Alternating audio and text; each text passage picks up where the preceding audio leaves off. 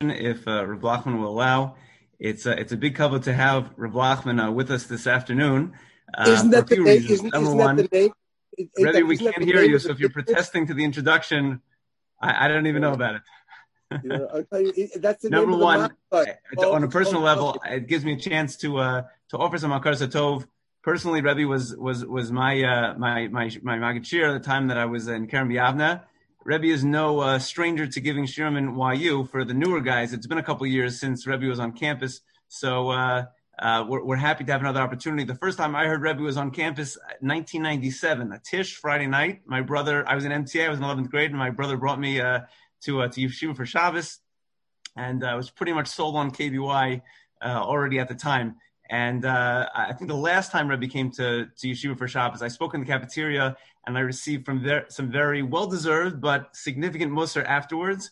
So I'm going to curtail my own statement so I don't get into trouble again.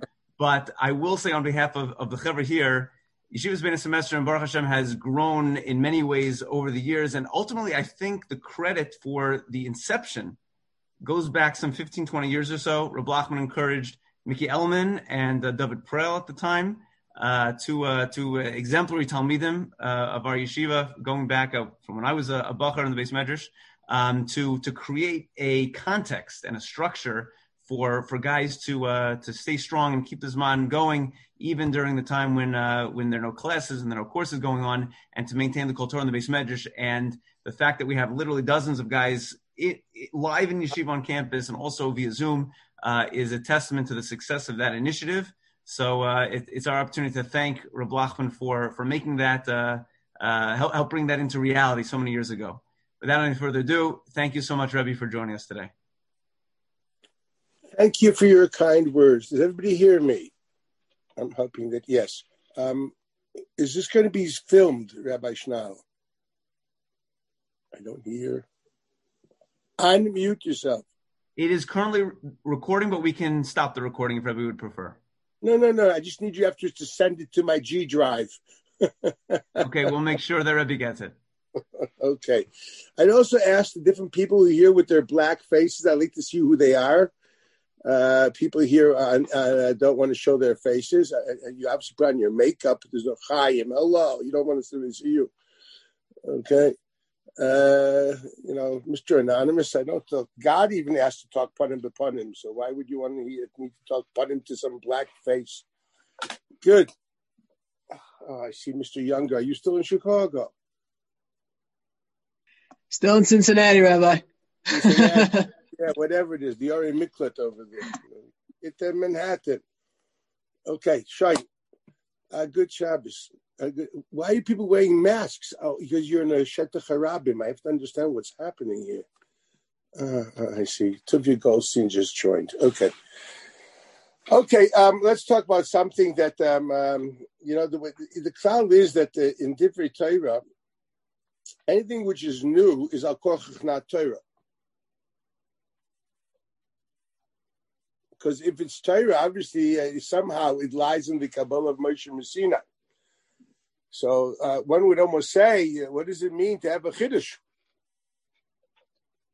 Uh, and the answer lies basically in two primary sources. One is a Rashi at the end of um, Koheles, on the passive enkel chodesh tachas hashemesh. So it writes over there the Rashi, the um, uh, Rashi brings the medrash that mitachas hashemesh enkel chodesh. Interesting. Nothing is new. Science at the best is trying to discover that which is. We're not trying to create new things which weren't there. We're trying to find out after we apply and make the other things, but the gufa chiddush is already there. We're trying to uncover it. Yet when it comes to Torah, he says there is chodesh me'ala shemesh, which really sounds like almost impossible to understand. And Rashi says, Moshe Davar is a tinaik which is yoinik min hadad a suckling which sucks the milk, the nourishment from his mother's breast. Now, I don't exactly remember the experience, so I can't describe it uh, vividly, but Rashi seems to be saying that every time the child uh, uh, like t- feels the breast, he somehow has another flavor in that in that nourishment that he's uh, that, that he's, he's, having, which is very interesting. Kach Torah, The implication seems to be that a chiddush is not the information, but the subjective relationship with it, the tam, tam a flavor. You, you, attain a certain understanding, a certain flavor, and this is probably understood with the uh, what Reb Chaim Volozhiner writes. It's brought down in Kesser Rosh, which are the Anhagas of Reb Chaim Volozhiner. Um, they're printed in the back of uh, Siddur, some Siddur Hagra, some version of the Siddur Hagra. And there he writes, what is Chidushay Torah? Chidushay Torah is clarity. If you have more clarity in something, that's called Chidush. Chiddush is not in, in, in, the information. Chiddush is in the understanding. To what extent is that uh, are you walked away from using cliches and actually started actually understanding subjectively what you're really listening to? That that that's a um, that's not very Chiddush. It's al derech like the Chazal say that, and also at the end of Koheles when it says Asufos. So Rashi brings it's a Gemara that ain't the Torah that a, a Talmid is not Oimid al Das Rabbi until he's Nesaf, until he's uh, he's dead. It's a medrash. You can only understand Das Rabbi after he's dead. Why? It's a never passion because when he's alive, you attach yourself to the externalities, not to you. You don't. You you collect your notebook. You fill your notebook with information, but it's only after the man is not there anymore to give you more information. You start trying to figure out his silences, his nuances, his way of thinking, his way of feeling, and that's when you're Ayman al Das Rabbi. This is the, advice of the truth. I hate to say it, I've experienced it, so I know it's true. Uh, I experienced both as a Talmid and both as a Rav, so I know I know how true it is. Um, this is some of the idea of chiddush. Chiddush means you have clarity. I need a certain clarity, and some sugyas which become the mainstream of your of your worldview get different clarity every time you're misasik on them. So I'm going to ask Mechilas, whoever may think that you've heard what I'm about to say before, listen carefully and attentively, and you will hear a new flavor. You know, you get older, you um, uh, feel things differently. And here it goes. Well, the topic I want to talk to is about is specifically about Moshe Rabbeinu. Now, I doubt I'm going to have time to do the whole uh, spiel I'm going to start. I'm going to start, and I'd like to talk about the person. Now, in order to understand the remarks I'm about to give, I must put down a certain, uh, also an axiomatic idea, you side, which uh, I don't believe there's a way of walking away from it. And that is, as I many times have asked my students, how do we define the Chamisha Chum how do we find the book? Now, I'm talking at the level of if you have a book, okay, in the in Barnes and Nobles, under what label would it be? And that's the question on the table. How would we categorize the Chamishi Chum Now, logically, you one would have thought in the beginning, you know, I figure it's a history book. It's telling the history of the Jews, like Paul Johnson. I don't know, telling the history of the Jews in the in the um biblical in the um that era. But anybody reading the book realized that's really off the charts wrong. Simply by the bare fact that there are, not only are there major holes in the history, but there's no sequence. You open up a Tana the Seder Olam, which finally describes the sequence of the biblical era. Let me tell you, the Chumash, if you wouldn't know Tana the Seder Olam, is all off the charts.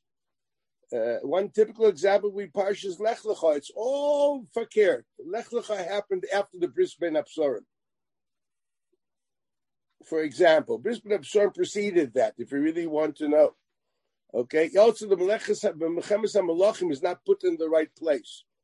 It, that's really an interesting parsha where everything was stripped and turned. Rashi Taka believes because of that, as a general rule, and Mugdam Mulcha Bichlal in Pshat. Ramban Ibn Ezra, as those who are a bit more well read know, that they try their best to understand things in sequence, and if they can't, they resort to Ein Mugma Rashi has no problem of he's doing this very easily. This is found all over. Whoever learns Chumash with Rashi and Ramban will see this in multiple places. Well, obviously, one of the first defining factors of a history book is to teach you the historical sequence. And since this book is basically uh, whatever the sequence is, it is not historical. So one must come to conclusion that the celestial author did not even want to write a history book. then we have to understand what exactly is the sequence. Okay, what what what what what is the idea? What is the sequence? There must be a justifiable sequence to the uh, to the, the order of the book, and then well, we look carefully. Is it a novel, an historical novel, like Howard Michener? I don't know, an historical novel. And the answer is also it would be, be very bad novel. It's a novel. I mean, you wouldn't pass English lit. I mean, for goodness sakes, the characters are not fleshed out in any form or size. Um, example, let's talk examples. Avram Avinu, what do you know about him by just reading Chumash? Nothing. You know, was born, he had a father called Terach, know nothing about his background. And, and his father had moved away from Ur Kasdim to uh, Aram Naharayim, the Haran, that over there, which is very interesting. We don't know why. I repeat, I'm learning the Chumash without all the uh, allegorical allegorical uh, additions found in Midrash. Who's reading Chumash? Stay garnished. The book doesn't say anything.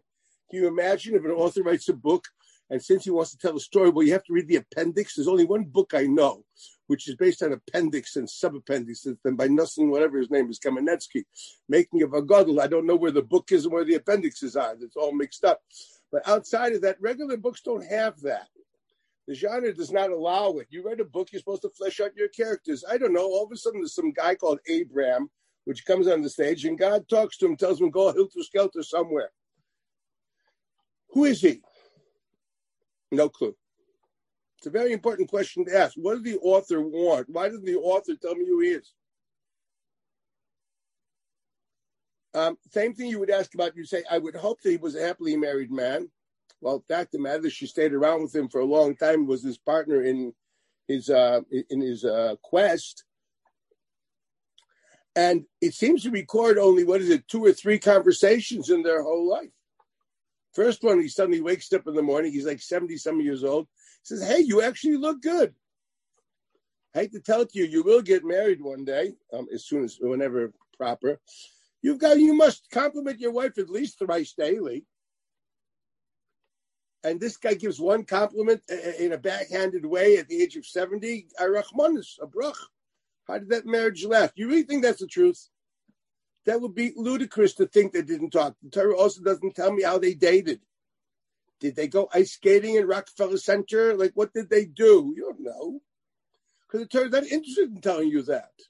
Because it's not what the Torah wants to do.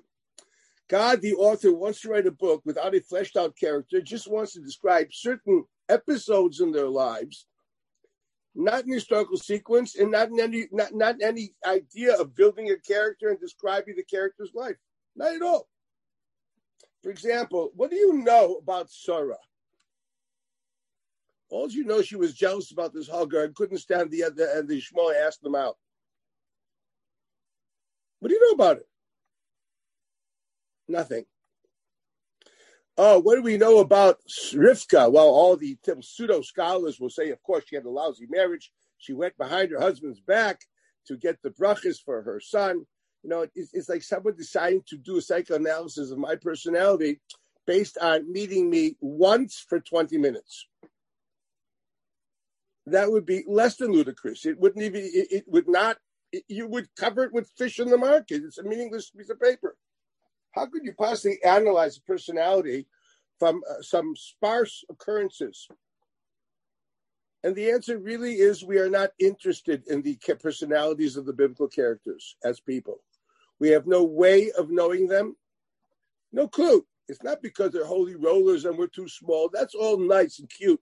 Without that, as a as a person which lit literature, you cannot. The author did not describe the characters. He didn't really give you much, gave you very little. The author does not want to write a literature book. He does not want to write a history book. What is he doing? He's taking small, disjointed, non sequential occurrences of, of history and having what we call short stories. This is O. Henry. This is basically God took snippets of history, formed them to short story forms, and put them together, and that's your Bible. The character in the short story is nothing more than a means towards an end. You look, you use the character as a ways of presenting an idea, a message. That's what the short story writer is doing. You, you get enmeshed in those characters only in context of that story. You know, nothing before, nothing ever. I never saw a Sefer O. Henry with a Pirish of, I know, of Medrash Tzion. You know what I mean? I don't think any writes a Medrash, you'd be a fool. You'd be under my, you're like taking O. Henry's story and make it into a big literature. Very nice. O. Henry didn't mean it. Whatever his name really was, doesn't matter. Chashtus, the genre is one which does not want, does not demand uh, fleshing out the characters because you really don't have to know them. You have to know what is coming out of the story and understand the characters in that context and nothing more. So, should you ever see um, literature which tries to psychoanalyze biblical characters, do me a favor, laugh. Because they're non academic and they're, they're below par. They, they simply um, totally miss the mark of what the book is supposed to be. Although it's quite common, but the Maratzis is also very common, so I wouldn't be that much concerned. Now that um, that should be obvious, in light of this, if I'm going to analyze a biblical character, I, that's why I'm doing this. I don't want. I want you to say I'm not analyzing Moshe Rabbeinu. I have no clue about it, honestly. If I would think of him in his marriage, I'd say, God, nothing there. You know, I mean, except he had two kids and she did a bris milah there once on the way on the highway garnished. Didn't he buy her flowers? Nothing. Garnished. What do we do here with all these marriages? Rachel is loved by Yaakov. Yeah, what, how often does he talk to her? What do you know when she asked him for a child and she screams he screams at her? That's all I know. Obviously he loved her. Obviously they spoke endless hours. He must have taken her out on dates. No, did stargazing. He was a shepherd. I don't know what he did, you know. Uh, he they, they, had a great life together. I'm sure she they had a beautiful life together. Totally irrelevant to me. Maybe he was abusive. I don't know what he was. I don't care. I do not care about who they were. I don't care about any of them at all. They have no religious significance to me. What I care about is the literary character depicted in the Bible, Chumash, Dvar Hashem, which is used as a message, as a medium through which God tells us his teachings and his dialogue with man. He chooses to tell us what he wants us to know vis a vis these literary characters, which happen to be real characters, but we only know them in context of literature. This is something which is very, very important when we go and we start analyzing the Muyota Mikra, that we do not analyze the people, we analyze the literary character in context, and therefore trying to understand the message coming out of that. As I told you, in the gift of the Magi, I will try to understand the characters in light of the story. I will not try to understand the characters out that outside of that. I don't have the information. So that's what Chumash really is. It's Dvar Hashem. If you read the Ramban and the Akdama to Torah, it's Dvar Hashem l'dairei dairis vis-a-vis these characters. Now, every generation has a different tool of deciphering that Dvar Hashem. Ramban says Mefurish. He says that all that Shlomo HaMelech, how did he, what was the book that he learned Sichas the Kolim Ba'ifais? From the Chumash. I hate to say it. Doesn't say that Moshe Rabbeinu saw it, knew it. Shlomo HaMelech knew it. Uh, Ramban says, where did Yecheskel see the um, uh, the nevuah of the Merkava? Very, very profound nevuah from the Chumash. I hate to say it. Yirmiyahu didn't see the Merkava. That means he didn't see it in the Chumash. Every generation is going to have other tools to decipher what that generation can and should decipher to understand the Dvar Hashem coming out of the Chumash. That's why, yes, there will always be, it's there. It was always there. The question is not every generation will have the tools to see it. Obviously, God is God of Yosef. God is in constant dialogue with man through this chumash, and obviously talking to each generation through the generation's tools, expecting each person, each generation to use the tools available to understand the Dvar Hashem. This is a very big achrayus. So I know it's easy to say vorts and it's easy to do all that, but they ain't worth stuff to cover fish in the market. Your question has to be: You're taking, you're making a major responsibility of looking at the chumash and the and the personalities, and what do you feel? Or obviously, feeling is not enough. Feel is our gush is the din by anida, not feel that you intuit that it is accurate and true. It's what you intuit which is accurate and true, and it's it's not just a guessing game and a beautiful maybe, but something that you can use serious tools with and say yes, academically this is sound. That is that, that has theological value. I say this because we're in a we, we, we there are multitudes of literature which are very inspiring when it comes to saying sermons out of the Chumash. Your question has to be to what extent do those sermons have any theological value? Theological value does not come because something is beautiful and inspiring. I hate to say it's the most inspiring speeches I ever saw were from Baptist preachers. I don't think their words have much theological value, if anything. Okay, and Reform rabbis, they're great. Okay, um, I was once in a certain place for a Shabbos and was uh, was foraging through the library of the rabbi there, and I found like in a shelf he had all these books of all these interesting sources for sermons. I figure it's very good. That's what you call the rabbi's manual. If what you're looking for is inspiration, you know, like an N.C. Ebbing, or something like that, like I met God on Killington, or you know what I mean, or things like that, then then then then then it doesn't have to be theological sound. What you really want to do is just to turn people on to a value. It's a means towards an end, which may or not be legitimate. I'm not going there at the moment. But if you want to learn theological value, it must be something which you, you at least you intuit through logical thinking and tools that this is actually accurate. It can't just be a beautiful maybe possibilities, maybes, are simply not enough, not based enough to be of any theological value. I hope this is understood in context. Um, that's I see say all this before I start my own analysis. Obviously, you understand. I'm putting down all the disclaimers before I start this. In light of the aforementioned, I would like to look, if you don't mind, at the personality of Moshe Rabbeinu. He's very complex. And I'd like to start the beginning. I mean, he really has a very interesting job. He's the only person I know which quit his job and got accepted the resignation. At the end of Parshas Ba'aloischa, he gets fed up with his uh, congregation, the Jews. He says they're a bunch of Baalei Taiva and I can't solve it. And God, you can slaughter all the meat in the world; they will never have enough. He's nicely saying they are they they they they, they are simply irrational and have obsessive desires, and I can't deal with that. Find them a shrink.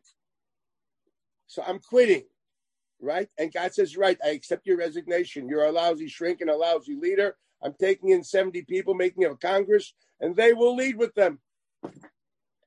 That's when you had the Sanhedrin, the Shivim Zkanim. That's actually God. It's like Trump saying you're fired. That used to be an old TV program. God did not fire him, but God accepted his resignation. That's pretty bad. It's a nice way of saying God agreed that as a leader of a nation, he was deficient. Not deficient enough to be fired, like Eliyahu Navi. Eliyahu Navi was fired. If you read the Navi, he goes to the Mount of Har Sinai and he complains about the Jews in a very, very, very sharp way. Woo! And then God gives him this unbelievable celestial sound and, light show it's at Har Sinai. And the message of that whole thing is Lo Birash Hashem. God is not found in those who scream too loud and complain. It's the still silent voice, which is godly. It was a very simple way of saying, Can you please tone down? You're talking about my children. And then immediately after he gave him this, this lesson, which he hoped that Elio would understand, he says, to ask him again, Malachapelio, what are you doing here? And he expects him to now say whatever he wants to say in a different tone. And he just goes back and, you know, goes rabid, just screaming, oh, Banecha Chotu, and he gives all, he does everything. They killed the Nevi'im, they're terrible. And God says, I guess the time has come. You're being kicked up to the House of Lords. You're no good for you. And that's when he was fired. So we have one person that was fired in history from his prophetic job, one person which God did not fire but accepted his resignation. And that's a very something which is very it's a bit of a taint on his resume. One has to understand this person from it literally Igra Rama Labira Mikta. What happened here? Who is that person? Who is the person which is brings God down to heaven through Torah? As the Medrash says in Shir Hashirim, that the Shechina, so to speak, due to the different sins of the generations, moved me me aretz l'rekia. And the first one that broke the glass ceiling and bringing the Shechina down from Rekia Hashvi into Rekia Hashishi is Moshe Rabbeinu. The Medrash says that prior to Moshe Rabbeinu, prior to Matan Torah, there was a Xera of Elyonim Lamala v'Tachtonim Lamata. It was Moshe Rabbeinu which broke the glass ceiling and allowed Elyonim to come Lamata v'Tachtonim Dalut Lamala.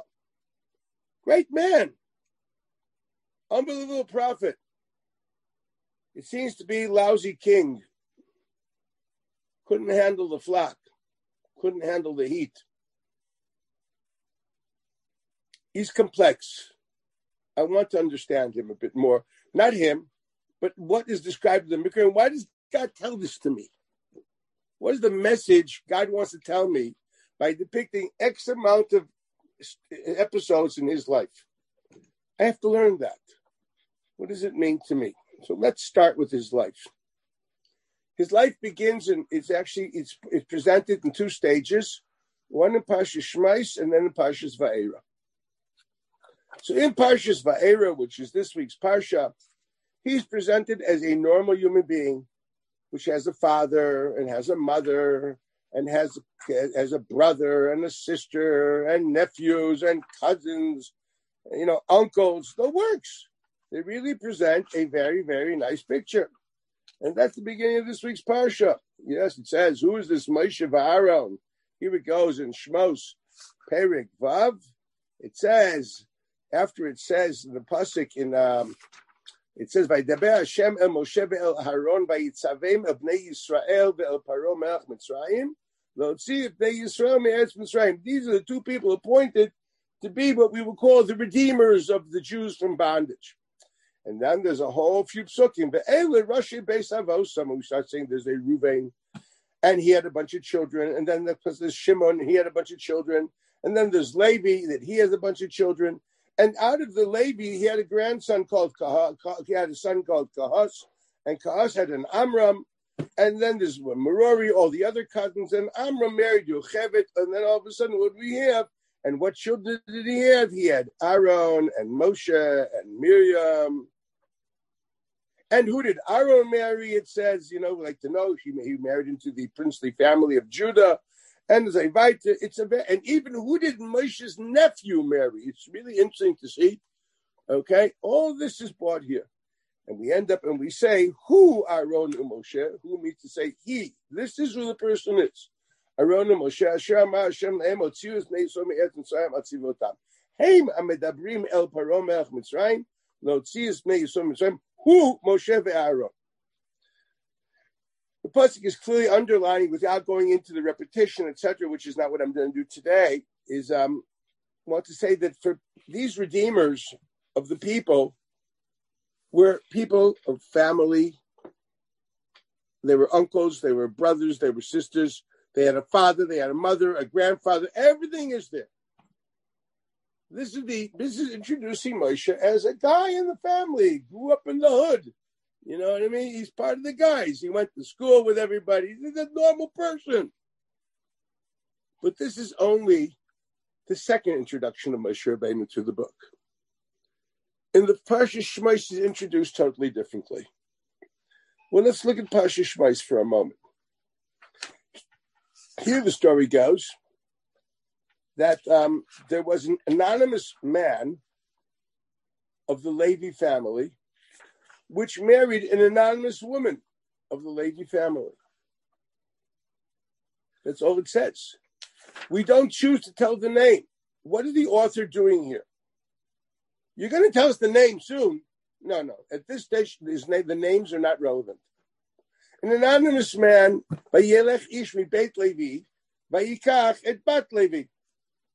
Does it say he was a grandson? Does it say the name? Does it say Amram Gadol Adoroya? Nothing. But Tara Isha, the lady was impregnated, by Vatelid Ben, and she bore a male. Vatera Oisha Kitayv. Now try to read Chumash. What does that mean? Well, Taiv is a subjective reaction, as we know the Rambam in Moreh Nevuchim Chelik Alaperik base. Taiv is not describing what he is, but what kind of reaction I have to it. In locker room language, when you say, oh, she's good, you're not describing what she is, you're describing what reaction you have towards her. You talk, oh, that's a tasty meal. You're not describing what it is, you're describing what it is for you. It's a subjective term. One will never say the earth is round, that's good. That would be quite ludicrous. You would say it's accurate. There's a far cry between accuracy and good. For example, one million and one million is two million. That's accurate in simple arithmetic. Is it also good? Well, that would depend. If it's the back taxes I have to pay, it's bad. If it's the t- tax returns that I get from the IRS because I, I gave too much, that's good. In other words, the, when we talk about truth, the word good and bad are highly irrelevant. Usage of good and bad in terms like that are bad. I always tell people when they say, Rebbe, that was a nice, that was a beautiful shiur. I say, my wife is supposed to be beautiful. Torah is supposed to be accurate. Okay, beauty is irrelevant to Torah. Uh, it, it facilitates it, makes it pleasant. It was inspiring. That's very sweet. Did he also tell you the truth or was he fibbing? The question has to be, is it accurate or is it not? Is it Torah? Is it not Torah? If it's not, it was beautiful sheker. Oh, that was a beautiful sheker, Rebbe. You know, you say that. That would also be, you know. I'm trying to say you Torah demands accuracy. Maybe some possibilities you can cover fish in the market. You got to prove this, man. Is it true? That's the question on the table. Will you? My father used to tell me, "Will you be matching aguna with this svara? If not, keep your mouth shut." That's a simple cloud. Big cloud in Torah. You'll be matching aguna with it. Roll with it. You won't. Hush. But it's beautiful. Answer all the questions. So what? Since when do we work with mathematics through a sense of aesthetics? It's like trying to solve mathematical problems through poetry. It, it, it, it's totally mad. There's not even a how many of this makes sense. Um, I suggest you that, that's the language you're supposed to understand when you're learning Torah. Is it emes or sheker? Toiv, ra, matok, chamutz, lo relevanti.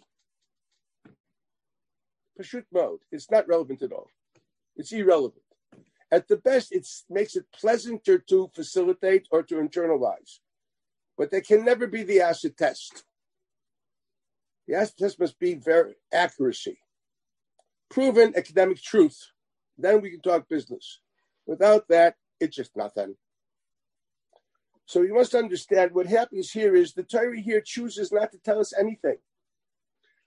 Did he have a name? He was circumcised, obviously. But Torah doesn't tell us that. I'm telling you, did he have a name? Well, we know who the daddy and mommy were. I promise you he had a bris. They even gave out herring there, for all I know. Okay. Did they give him a name? Did someone stand with Amida Lebrachas? Mechabit some Arab, whatever it called, someone in Amida Lebrachas? Yitzhar ben Levi Amida Lebrachas. Of course they had that. The Karsh Rebbe Yisrael, what did they call him? Well, look at the Midrashim. Tuvia, Avigdor, he had like seven names.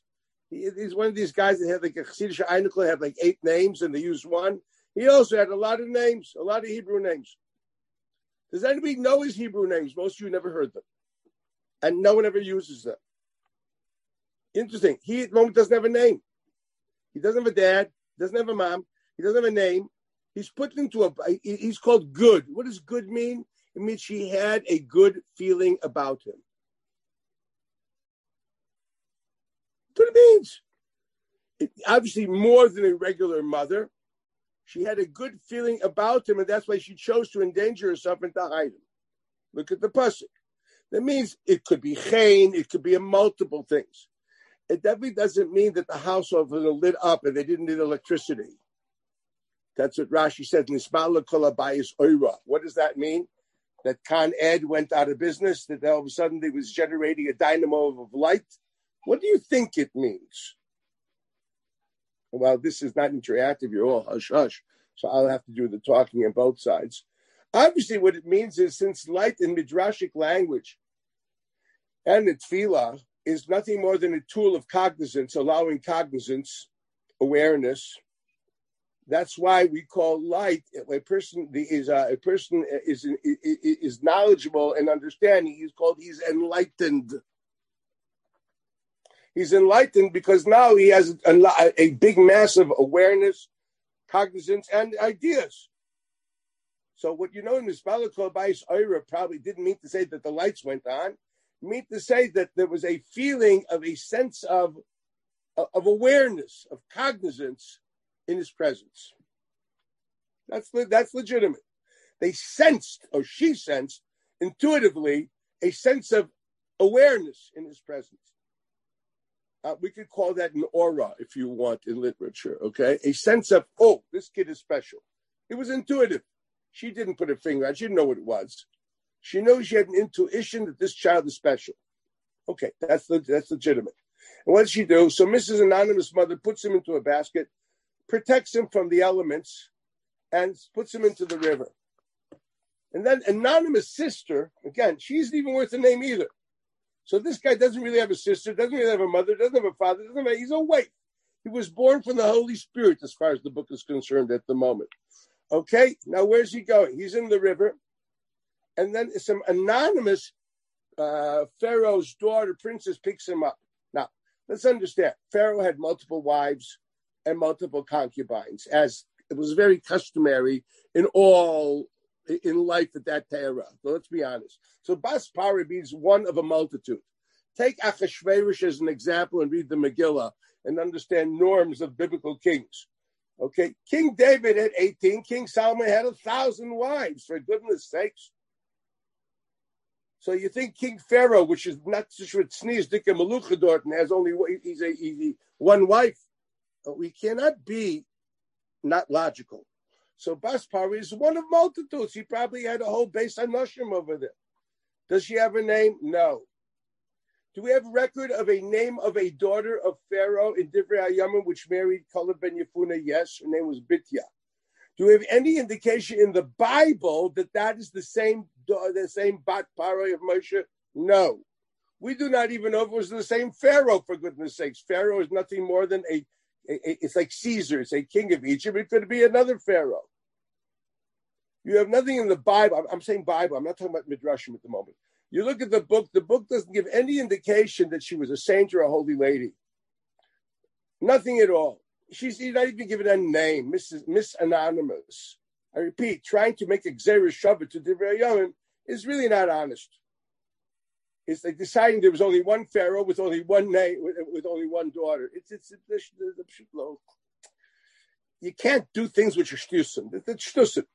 That can't be. So what we have is anonymous daughter, and she picks him up, and she says he's one of the Ivrim, which is interesting. Why do I say Ivrim? Ivrim is very interesting because Ivri only means he's Me'evel Anor.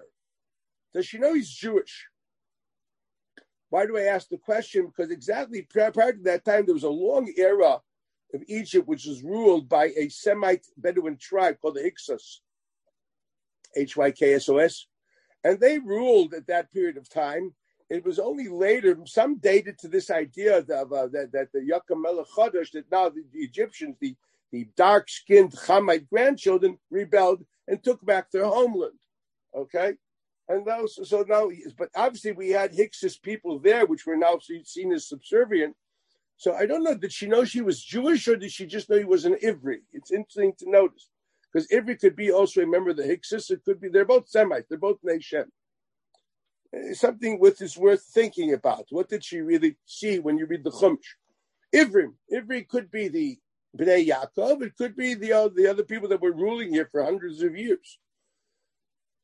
That's clearly underlined when they sold Yosef. They sold him to Potiphar, Cerise Parai, Ish Mitzri. Now, can you imagine? Say, I sold you to the um, Secretary of State of the of the American president, which is an American citizen. What do you think he was a Persian? Why would you write Ish Mitzri? if he's Sris Pare Sarat Tabachim. The teretz is because the Stam Sorim and the Stam Srisim at that point in time were not Ish Mitzri, they were Semites. Do your histories, okay, and you'll understand this, okay? The teretz underlines that that was not regular to be an Ish Mitzri. Now you can understand why Yosef's brothers didn't recognize him. Otherwise, what's this white guy doing in this dark government? It's like having a white guy in, in, in, Zambia. You understand? He's obviously a Semite. They would have checked it out. But there it is, because the ruling party at the time were, were Semites. If you really want to know, okay, that's Derech Haga. That's a free present. That's Pshuta Mikra. Okay, are we Rabbi, together? Rabbi, based on that, how could the pasuk say that it was a toeva? who's talking to me. It's Elazar, Rabbi. Oh, yeah, what? So why would the pasuk say that it was a toeva for the mitzvah to eat with the Oh, Ivrim?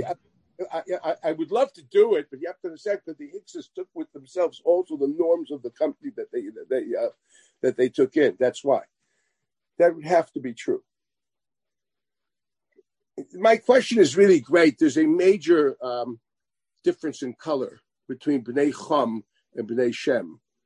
Bnei Shem are the Greeks, etc. We're talking about the, uh, Mediterranean basin. They're all like um like you and me, okay? And the um, um the the other guys, the Bnei Chum, they're more, more like your neighbors. You know what I mean? They sell the oranges by the bridge over there. You know, that it's just something else. So there's a question here which has to be dealt with.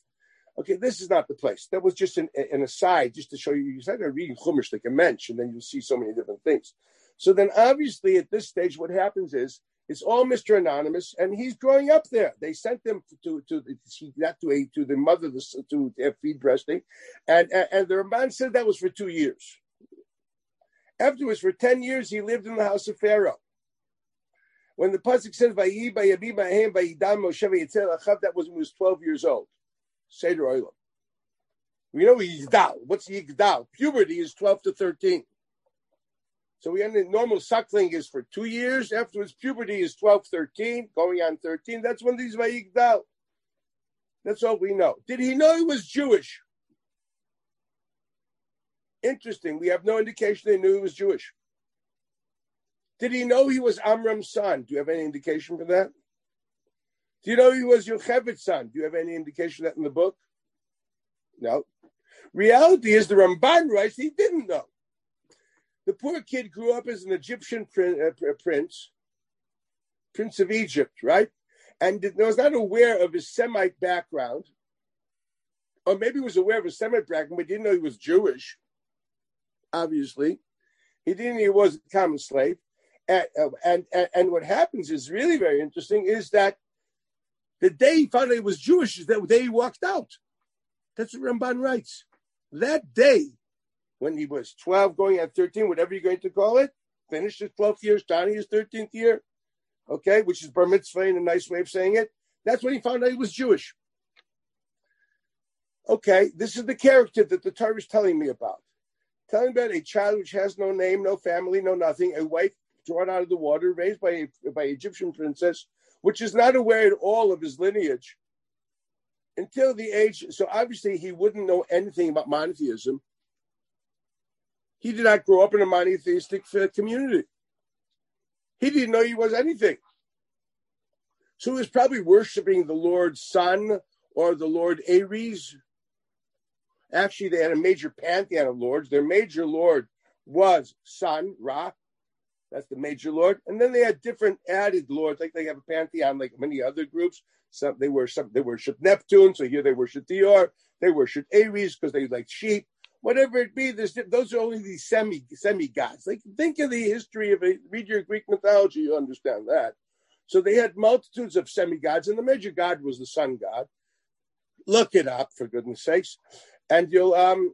He ride Neged Pnechem. Ra is the name of the son, Lord's son. Lord's son really want to know Kirab Negef That's what it means. Uh, so you understand that's what he grew up with. So look at his background. He's frightening. the kid doesn't obviously the two years he was there as a suckling by his parents, he was not no information seeped in because he was not aware of his Jewish lineage. That means to say they had no effect on his psyche. That means the Torah is telling me he is a clean slate. He has no background. If anything, he has a background of a hedonistic pagan household that he grew up in. Well, let's describe the, the society he grew up in. It's Egypt. I once did this in a very graphic way. I'm going to be nicer here on Zoom. You know, the Pusik says by Makkas Bechoros that there's supposed to be like one child in every family, right? And if you read Chumash, Chumash, you realize it says up there there were a lot of kids in every household dead, inferring that Father's Day was a very confusing day in Egypt. It's like some neighborhoods you go in Brooklyn that you see only mothers, you don't see fathers. And Father's Day is a very confusing day in certain neighborhoods in Brooklyn. I guess in Manhattan too. Well, in Mitzrayim, it's Mefurish, Mitzrayim is Mizanis, Haisai, and therefore the lady gave a lot of Bchayrasak, Bchar for Reuven, for Shimon, for Levi. She was a source of, of, of. And they all died. Is this just the ladies or this common practice? Well, it's very simple.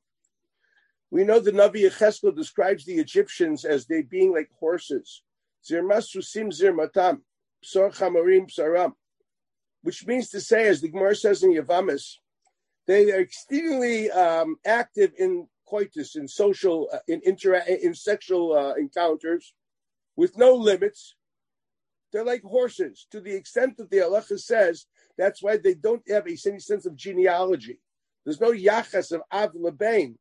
It's like a horse. A horse, when he's in heat and the mare is in heat, he's not going to to engage in an encounter in order to get himself a little foal. No, that's not what we're talking about.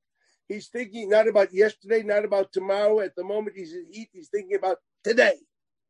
The fact that there will or be not a little offspring coming out of this encounter is really not on his mind. He didn't read the Igeres HaKodesh of the Ramban. Okay? This is a horse. And because of that, there's no really sense of lineage of generations between Goyim. That's the society we're talking about. Jews, on the other hand, are terribly obsessed with children and memory. I always tell the story. One of the most tragic encounters I had was in Kerem B'Yavneh, where um, this kid comes into my office. I used to have it in the office building, and um, and, uh, and and he says, and he's very sad. And I ask him, "Why are you so sad?" And he says, "Because Rabbi, What's the average American family? So I say 1.6 children, 2.5 dogs.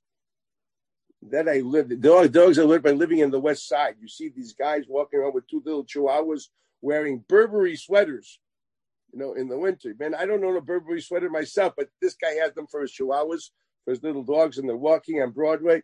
It's very chushiv to see this sometimes, what people do for a dog. But they only have 1.6 children.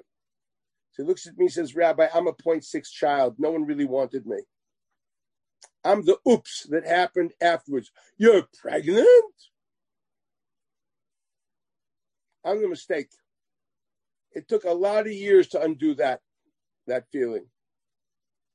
A lot of, a lot of, you know, a lot of, you know, but thank God. Good guy. Yeah, that's what Mitzrayim is. The children are a mistake. Jews are obsessed with children. Let me explain why. Because the Mishnah says in Eduyos, describes there what the father bequeaths the child. And Rebbe Kiva adds, Afadorot shalafanav. You know what you bequeath your children? The total mass of history that is now on your shoulders, which you must give to him for him to find his flavor and take it further. It's called the chain of generations, an accumulation of human experience which grows and grows with generations and is taught further to the next. Your father gave you the Dorocha Lefanav. I always tell the story when my firstborn was born after many years of marriage, and at the Shalom Zacher, someone asked me, What do you feel? I was quite annoyed for a person asking such a personal question in public you know, you'd you'd have to be like my the closest person about to be asked me a question like that. But since he was an elder person, I was chayav b'chvaydai. What can I do? So I couldn't just do what I wanted to do, just look at him with a, you know, stare him down and ignore him, which I would have loved to have done. I said, okay, I'll give you a, an answer, but I don't, I will not elaborate. I said, you understand that until now I was Laurence Olivier playing Hamlet on the stage. I was the actor in the part. That little red thing screaming found in the back room, he just kicked me off the stage. He's now the actor. I'm producer. Maybe I'll be a director. I don't, if he's like me, he won't let me be a scriptwriter. I just moved to the credits in the back of the movie, not the front. Starring him. Um, you know, the little letters in the back, produced by. Oh, I'll get an Oscar, but not for a great actor, you know, for director, producer. It's a different job. And I thank him for it. Because the beauty of children is that you have now been the reason for the future. And now you can fulfill your task of bringing the past, which is on your shoulders, and, and, and, and let it go further into the future. That's the beauty of, of, of children. You know, the tool we use to um, live that way is called the tool of memory. Bryce says in Derech Eretz Zuta, it says it's Chamesh Miles B'Talmud Chacham. Here's some of them: Koines, Sofeg, V'Zachron. He accumulates experiences, he sponges them in, and they live perpetually in his memory. Now, what does that mean? He has a good memory? No, it's a it's a character trait. You live in the world of memory. Memory is the tool of taking past experiences, storing them in your mind through mental images, and then reliving them again whenever you conjure up those images. It's literally the transporter of the past into the future vis a vis the present. That's why memory and children are very special for Jews. We who live mem- memory we do not live just in the present, but we're constantly tied back to our past and trying to push our past into the future are obsessed with children. You know, um, what kind of society does it take to throw little children into the Nile? What kind of society can be so barbaric, to, at least even metaphorically, to stick children into walls, so to speak? I'm not going into the history of that or not, but the idea behind it is clear. It's child abuse and murder because children are nothing more than the price we pay for our temporal pleasures, and they have no real importance because who cares about the future? At the most, future will be will perpetuated through stones and bricks. But our lifestyle will be totally hedonistic, thinking totally about the present, not caring about the values of the past, not thinking what this will bring in the future which if you ever experience taiva, obsessive desires, then you know that really after you relax, you say, shucks, that was stupid.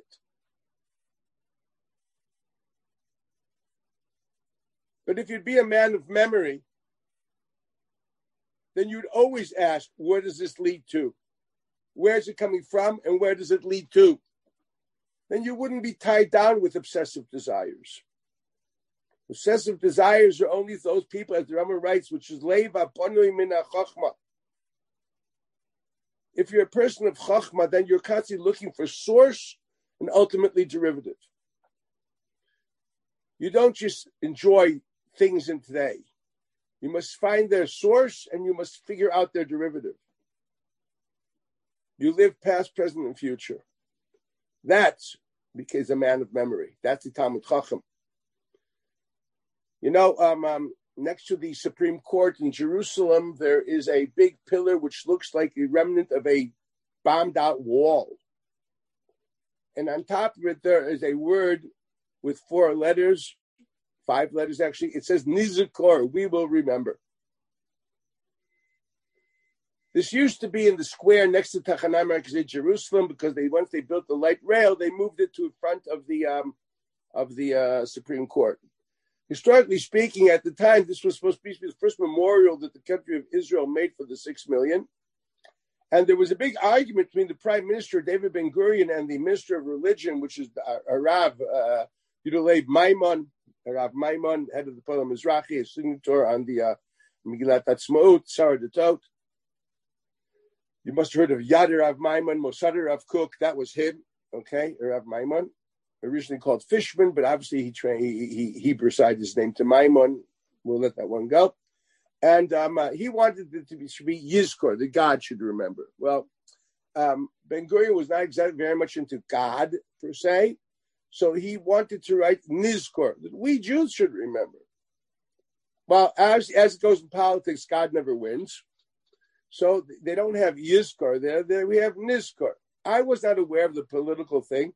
And always used to think that Yizkor, Yizkor, Yizkor, everybody goes to shul for Yizkor. Like Yizkor, the, you know, you grew up with it. That's when those those those electric things are open on the side of the shul. All the names are, you know, that's when the rabbi does the big appeal. Yizkor, Yizkor. And I came to Israel and I saw this thing said Nizkor. I was unbelievably impressed. I remember this as a child. It, it hit me. I never saw a thing like this before. And it says, wow, this makes so much sense. We will, all, God always remembers. Don't worry about God. Will we remember is the real question. To what extent will we take the past, translate it to our present, and send it further into the future? So I was very much impressed with this Nizkor, because I think that's really our job. We are supposed to be people of memory. If you look carefully, you'll see guys impressed is obsessed with memory constantly. Lamantiska, Lamantiska, Lamantiska. Yetzias Mitzrayim is something we was constantly remembered. There are so many mitzvahs attached to that. We are a theology of memory. And I repeat, that's why children are so important to us. The morale says, you know why a child, a poor gets bishnayim? Two portions. First of all, he's a child. Second of all, he's the one that transformed his father from just being a person into being a father. He kicked him off the stage and made him a producer. That was the source of my vote over there with the. Uh, that's the morale. So he gets two. He got two things. He did. He gets two portions. We are, yeah, we're obsessed with memory. People who live in memory are type of me'adas they look at their whole reality, they ask where it came from and where it's leading to. If they live that way, they cannot plunge into the world of Bechusar Das, of obsessive desires of Oil Mataiva. These are weeks we should be thinking about that, to how we uh, solve these issues of Taiva is through, the Rambam says, Tovel Bimei Adas. We must immerse ourselves into the world of intellectual thinking it doesn't just mean saying Tillim. It means actually thinking in source reality. Where does this idea come from? Where is it leading to? That's of B'mei. Then you won't have issues of uh,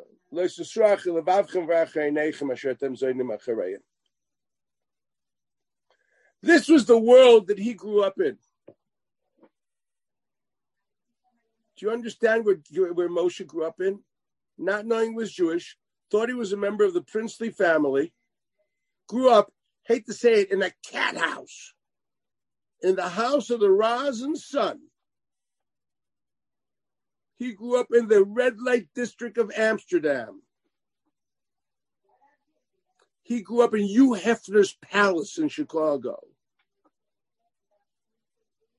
That's where he grew up. That's where he grew up. Now I look this. Why does the author want to tell me when he tells me all this? The author is telling this to me. I know the situation. I read the the author wants to say by not saying any father and mother, he had no influences. They were biological daddy and mommy. Maybe they made his soul or other mystic thing. At the end of the day, no influence. The only influence he had is he grew in base power. But he had a nice stepdaughter mother. All I know, she was a the harlot of Babylon. How do I know who she was? I know she had compassion for a sweet child, Ivri. Granted, maybe she had a sense of justice, and that's where he learned his sense of justice, an acute sense of justice, because as soon as he walks out, he sees someone doing something unjust, he kills him. By the way, he has a temper. You have all seen unjust things. You don't kill people. Definitely not when you're 12 years old. He has this anger issue we see through the Bible. He gets angry at his brother. He gets angry at the Jews. He loses it. Chazal say a few times on him, kas. He makes mistakes because of anger, which is beautiful to see. I personally now is he? I don't know what Moshe Rabbeinu was. He's a Malach. I'm talking about the biblical character. That's why I'm free to say what is seen in the character. Please uh, don't say Rabbi Blackman is bad mouthing the Gedolim or something or, or Moshe Rabbeinu. No, no, no, no, no. I don't know who he is. For I was a kid. I don't care. Who he was is totally irrelevant in my theological life. What's important is what does Kodesh Baruch want to teach me through the literary character depicted in his celestially authored book. And that's what I see. I see a man which has no background. He's a mushroom. You make a shakalniya b'dvora on him, not a ber adama. He has no roots. He's safna da'ara. Evelyn brachas. You know, he's a mushroom. Nothing influence. The only influence we had is, is, is, is, maybe a sense of justice coming out from the stepmother because she also did a certain showed a certain sensitivity. We see he's got somewhat of a temper. Not very well calculated. You like he looked around and said there's no one here and he wasted somebody. Well, everybody knew. So he's pretty new to the job. He wouldn't have worked well with Chicago Mafia. You know what I mean? So what are we talking about over here? This guy was like a, an iceberg, a low life, with a good sense of, uh, of, uh, uh of justice. Now what happens next? Now the author doesn't tell you what happens next. Now the author keeps quiet. Interesting, there's no Medrash Chazal at all describing what happens next. The only source we have something is some book which the Ramban discredits totally and says you shouldn't believe it. It's called a, a mythological book called Sefer Yoshua, which has no theological meaning and value. It's even less than Sefer Maccabim. Okay, so we have nothing. We have no we have nothing at all in midrashim in Tereshim except to describe what happens next. We next time we meet him is 68 years later. We have no at the end of his wherever he was rolling around the world, the last trip was to Midian. That's where he met Zipporah. That's where God told him to go to Egypt. And then he was 80. So that means for 67 years, the guy is somewhere in the area, in the desert. I don't know where he is. What is he doing? I don't know. Did he, what did he do? Where did he? No, not, not relevant to the narrative. But isn't it important to know how he did things? No. I just want to tell you what happened after those 67 years. After 67 years, he attained a level of prophecy of Shal Nalecha Me'al Raglecha, which the Shalah asked the question, why does it say Shal Nalecha Me'al Raglecha, and by Yeshua it says Shal Nalcha Me'al Raglecha? Did Yeshua only have to take off one foot shoe and he took off two shoes? That they didn't think possibility. Obviously, it doesn't mean that. So we must come to a conclusion that by Yeshua, when it says Shal Nalcha Me'al Raglecha, it means make your feet shoeless. And therefore, it's enough to say Lashon Yachid. Feet is a group, and Nalcha is also the group. Make your feet shoeless. So then, why do we have a different language when we say Shal Na'alecha mi'al raglecha by Moshe Rabbeinu? The Shalah asked the question. Rebitza Volozhiner brings it down in uh, in in Hagor of Ruach Perik Aleph Mishnah Aleph. And the Shalah answers because you have to understand why is it that prophets, um, in order to attain prophecy, they have to go, th- they have to fall asleep or use imagination and uh, go through some epileptic seizure. If you ever read Perik Zayin Hilchis Yisodei Torah, the the Navi doesn't see things the way they are. He only sees them b'mara ubechida upitaron chakuk belibo. And even then, only after, as he writes, Evarav mizdazeim, koyach haguf kashel, v'tisher adat pnuya, la'avin u'laskil b'mara sheroeh. Look at Rambam, Perik Zayin Yisodei And the Shlah explains because body awareness is a major static creator and is a buffer, doesn't allow pure intelligence to be. You can't really have a direct uh, uh, uh, uh, communication from God if you have body awareness. So what they do with the prophet is they try to like give him to terrible seizures, etc. Even the perfected human being, which is the prophet, to lose body awareness, and only then, even then, since subconsciously he still has body awareness, he does not hear the words of God. He only sees a, a metaphor, and he has to interpret. Moshe Rabbeinu is not that way at all. Moshe Rabbeinu, as the Rambam points out, lost all sense of body awareness, both both both both in consciousness and subconsciousness. He's literally a walking angel. He, he looks in the mirror, sees the neshama, hardly aware of the harmony suit called the body. That's not what he sees. When he says the word I, he taka means his neshama, etc. His whole life functions that way. Therefore, he can actually hear God face to face without falling asleep, without having a uh, a seizure, and without having rhyme and riddle. He can literally hear the word of God. This is all not. This is all found in Rambam Perik Zayin Yisodei Torah. The idea of the body awareness being the buffer is what's explained in the Sholah. So the Sholah says, you know, there are five names to the neshama: nefesh, ruach, neshama, chaya, and yechida. The only two aspects of that neshama found in the body are nefesh and ruach. That's why you say every morning, Elokai, neshama, shenasat to be tahirei. And Reb Chaim Volozhiner asks, "What do you mean? You're a sinful animal. How can you say your neshama is pure? You're a liar. Why did you say Torah haita? The answer is no, because your neshama is not expressed in your body. Only your nefesh and your ruach. That aspect of the soul, which is called neshama, is not part of your sins. It still is pure. It's your nefesh and your ruach, which has to go through a um, cleaning experience. Just remember that. When your nefesh ruach is no more expressed in the body because you you die, that aspect of the neshama called nefesh ruach goes through a cleaning experience. Look at Lashonis of the Psukim, v'nichrisu anefashos ha'osos, etc. Nefesh kitechte. As to exact identification of these, of uh, these, this is obviously this is not the time and place because it's already overtime and late. But I want you to understand that for Moses to attain his level of prophecy, he has to literally walk out of his skin, walk out of his body awareness. So the Shlah says that's what God told him. Shal na'alecha mi al raglecha. Take the leather covering over the lower levels of your identity, which is your feet, which means get out of your shoes and get out of your body. There's two separate leather coverings which are covering your personality.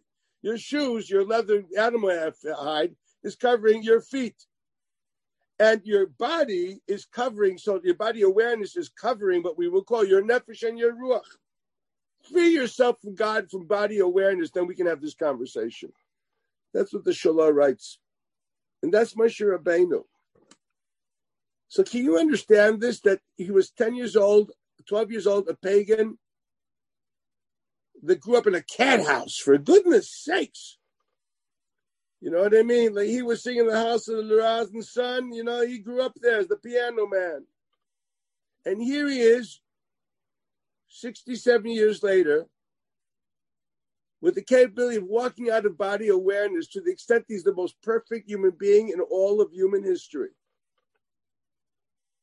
Does it say anywhere? Did he go take a course? Did he have a Rebbe? It doesn't say it anywhere. Why doesn't the author? Well, we'll find medrash. You'll find whatever you want. Not, I, I, can supply you that if you want, but this is not the question today. Why does the biblical author not tell us that? What is the message that the biblical author is telling author is telling us by depicting a character that way. It's a very simple message. This cute kid grew up. You know, I'm talking about like in the worst place possible. Compared to his background, all of your backgrounds were you as if you were born in the family of the Gaon of Vilna. You all have the holiest background. You, you didn't grow up in a cat house. You didn't find out you were Jewish at the age of 12. Hello? Like your granddaddy was not exactly the super, I don't want to say what, you know, like uh, very Natsniistic. You know what I mean? Like, I guess they didn't have too much problems of clothing in the area over there. Whatever. It's, it's It's Caligula's court.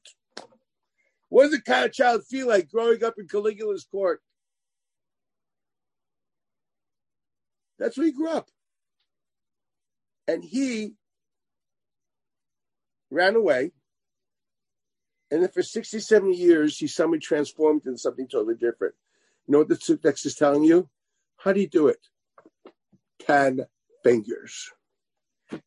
He's an autodidact. He did it on his own.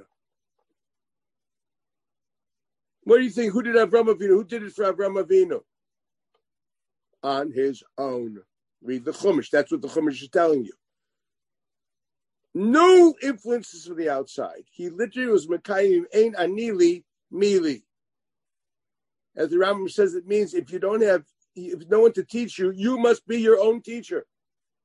There's no excuse because you don't have a good shiur or a good rebbe or a good this. You don't have, break your back, man. You got 10 fingers, use them. People think that in yeshiva you only need this finger. That's wrong. If this finger doesn't translate in all 10, you're not learning a word. You got to translate those values in the total mass of your life.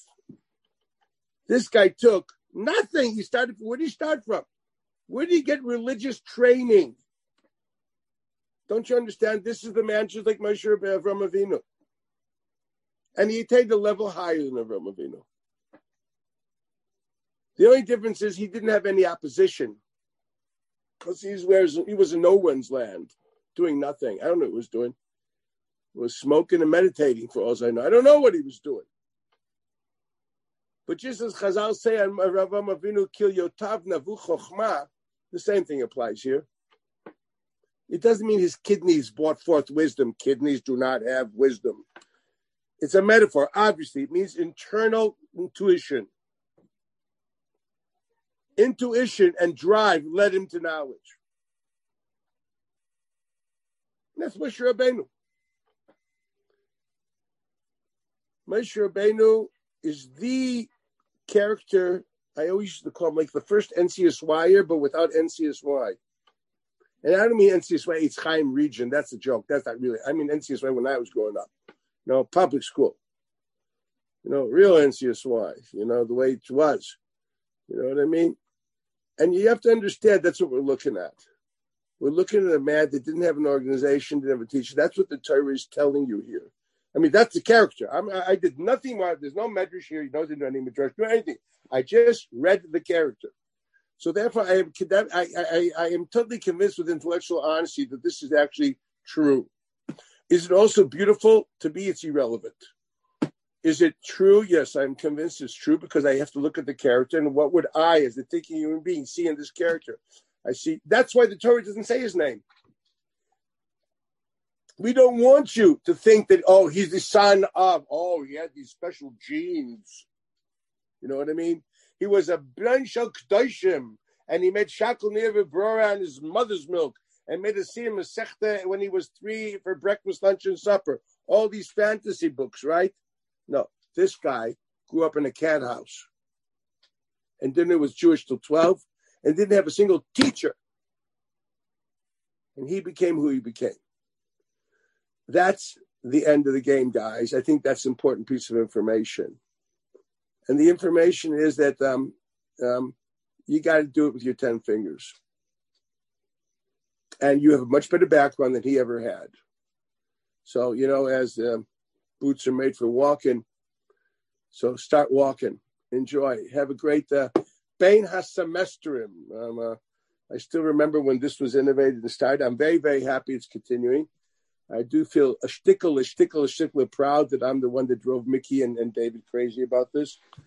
Just, I don't think it's right. It, this is not Bein Hazmanim. No, this man continued.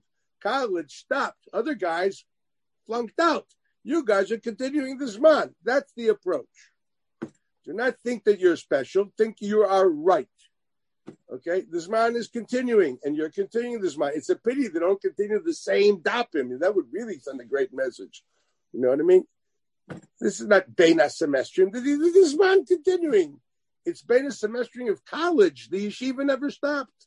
If you understand that, then you take the, you guys do the right thing and take the yeshiva to where it should be. Have a great afternoon. Thank Bye. you so much, Rebbe. Thank you. Oh, too. Bye. Moshe, nice seeing you. Uh, bye.